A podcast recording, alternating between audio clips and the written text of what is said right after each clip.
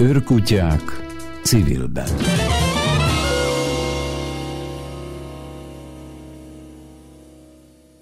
Az elmúlt adásban beszélgettünk a Habitat for Humanity lakhatási szegénység éves jelentésének szerkesztőjével, és azt gondoltuk, hogy, hogy a lakhatási szegénység megértéséhez nagyon fontos a, nagyon fontos a méltó megélhetés.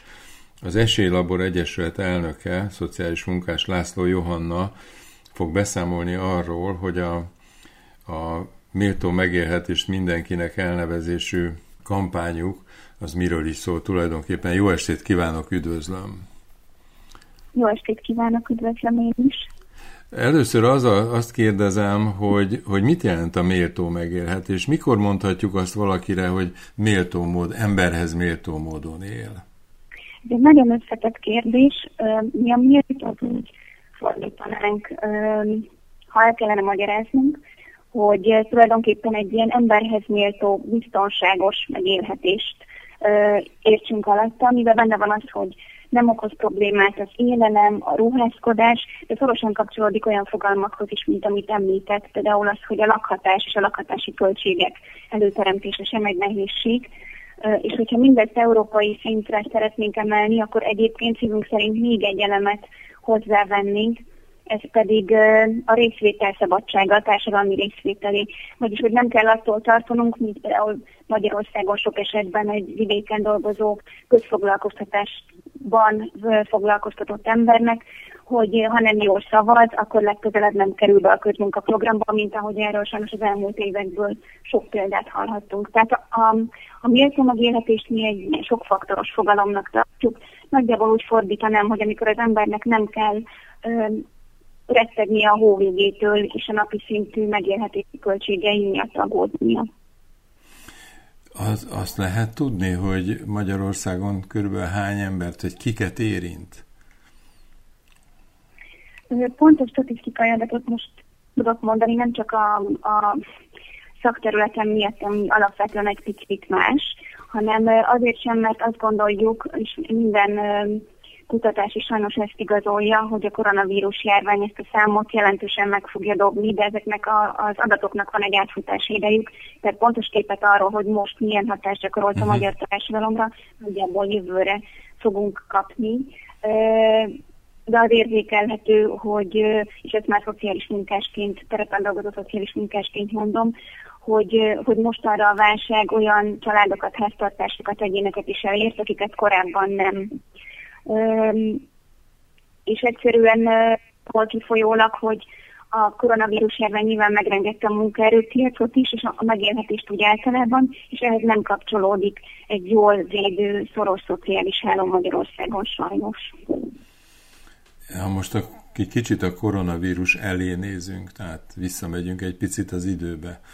Akkor lehetett valamit mondani, hogy ez vidéket, városokat, apró falvas településeket, vagy hogy, hogy kiket érintett, az, hogy olyan helyzetben voltak, hogy a megélt, megélhetésükkel probléma volt. Általában mivel elmondható, hogy bizonytalan munkaerőpiaci helyzetű embereket nagyon megütötte a válság, de a válság előtti időszak, és ami ugyan munkaerőpiaci helyzetből egy picit felívelő volt, de azt tudjuk, hogy európai összehasonlításban azért Magyarországon nagyon-nagyon alacsonyak a bérek, és nagyon magasak az adóterhek.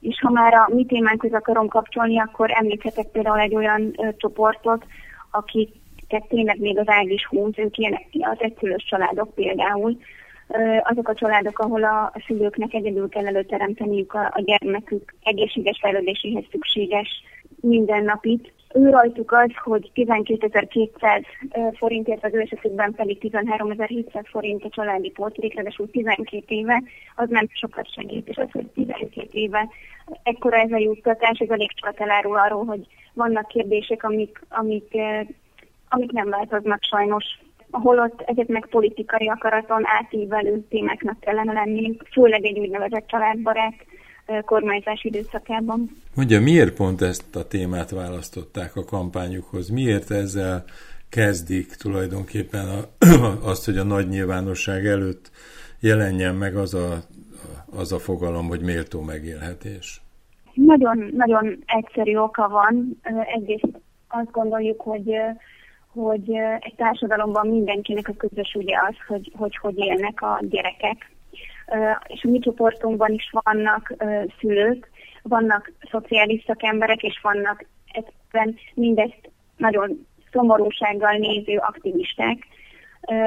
És azt vettük észre, hogy amikor beszélgettünk, ez a téma az, hogy, hogy, hogy hogyan nőnek föl Magyarországon a gyerekek, és hogy valóban vannak olyan háztartások, ahol súlyosan nélkülöznek a gyerekek, tehát ez nem titok, hogy Magyarországon a mély szegénység is jelen van, azt, azt nem lehet egyszerűen tovább nézni. És a családi portlék egy olyan juttatás, aminek nagy hagyománya van a magyar családtámogatási rendszerben, többé-kevésbé mindenki tudja, hogy mire való, hogyan működik, és ráadásul ez egy olyan juttatás, ami, ami azon kevesek egyike a magyar szociális rendszerben, ami többé-kevésbé univerzális juttatás, vagyis nem, a, nem annyira feltételek övezik, bár vannak itt is mindenféle restriktív feltételek, iskolai nyelzás, stb. stb.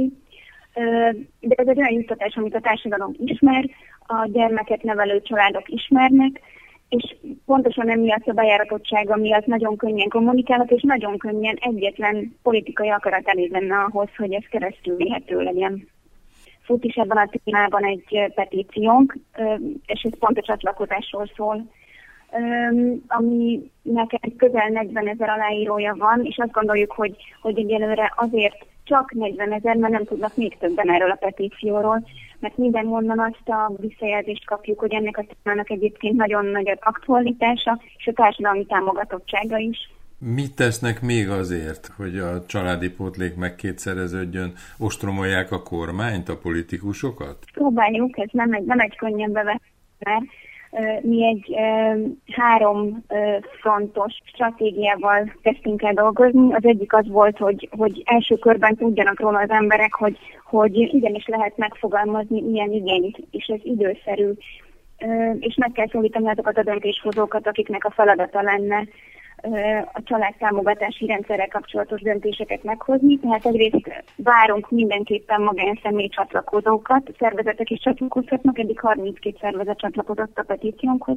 Egyébként pedig valóban megszólítjuk a döntéshozókat is, levelezésben állunk a korábban államtitkár, most arra már tárca nélküli miniszterasszony Novák Katalinnal, akinek nyílt levelet küldtünk, most készülünk a harmadik kör nyílt levére, amiben újra és újra elmondjuk azt, ami egyébként köztudat mindenki tudja, nyilvánvalóan ők is, hogy a családi potlék megduplázása az nagyon-nagyon sok családnak jelentene most sürgős segítséget ebben a koronavírus sújtott a helyzetben. Én azt kívánom természetesen, hogy minél hamarabb győzzenek a, ezzel a kampányjal, és legyen dupla a családi potlék, de ha, ha ezzel a kampányjal nem sikerül nyerniük, akkor mi van még a tarsójukban, hogy, hogy kikényszerítsék azt, hogy a politikusok döntsenek úgy, hogy a családi potlékot megkétszerezik? Azt tudjuk, hogy hogy szociális kérdésekben társadalmi változásokat elérni, az, az nem egy rövid távfutás, hanem, hanem egy maraton sajnos Magyarországon. Amit mi civil csoportként tehetünk, az az, hogy minél szélesebb köröket próbáljunk megszólítani ebben a témában. Egyrészt ö, átlagembereket is, másrészt pedig ez egy, ez egy olyan téma, amivel úgy gondoljuk, hogy minden ö, ö, minden parlamenti képviselőnek, minden, minden, minden pártnak, amelyik aspirál arra, hogy, hogy valami változást érjen el az országban, annak foglalkoznia kell. Azt gondoljuk, hogy az elsődleges feladata egyébként a, a kormányzó pártnak és a deklaráltan családbarát kormányzó pártnak a feladata lenne, hogy ezt a lépést megtegye. De mi minden irányban megszólítunk mindenkit, akiről azt gondoljuk, hogy segíthet abban, hogy, hogy változás történjen. És még annyit hozzátennék ez a duplázáshoz, hogy bár ugyan mi duplázást mondunk, de még akkor nem is számoltuk hozzá azt, hogy az elmúlt 12 évben milyen mértékű infláció is volt.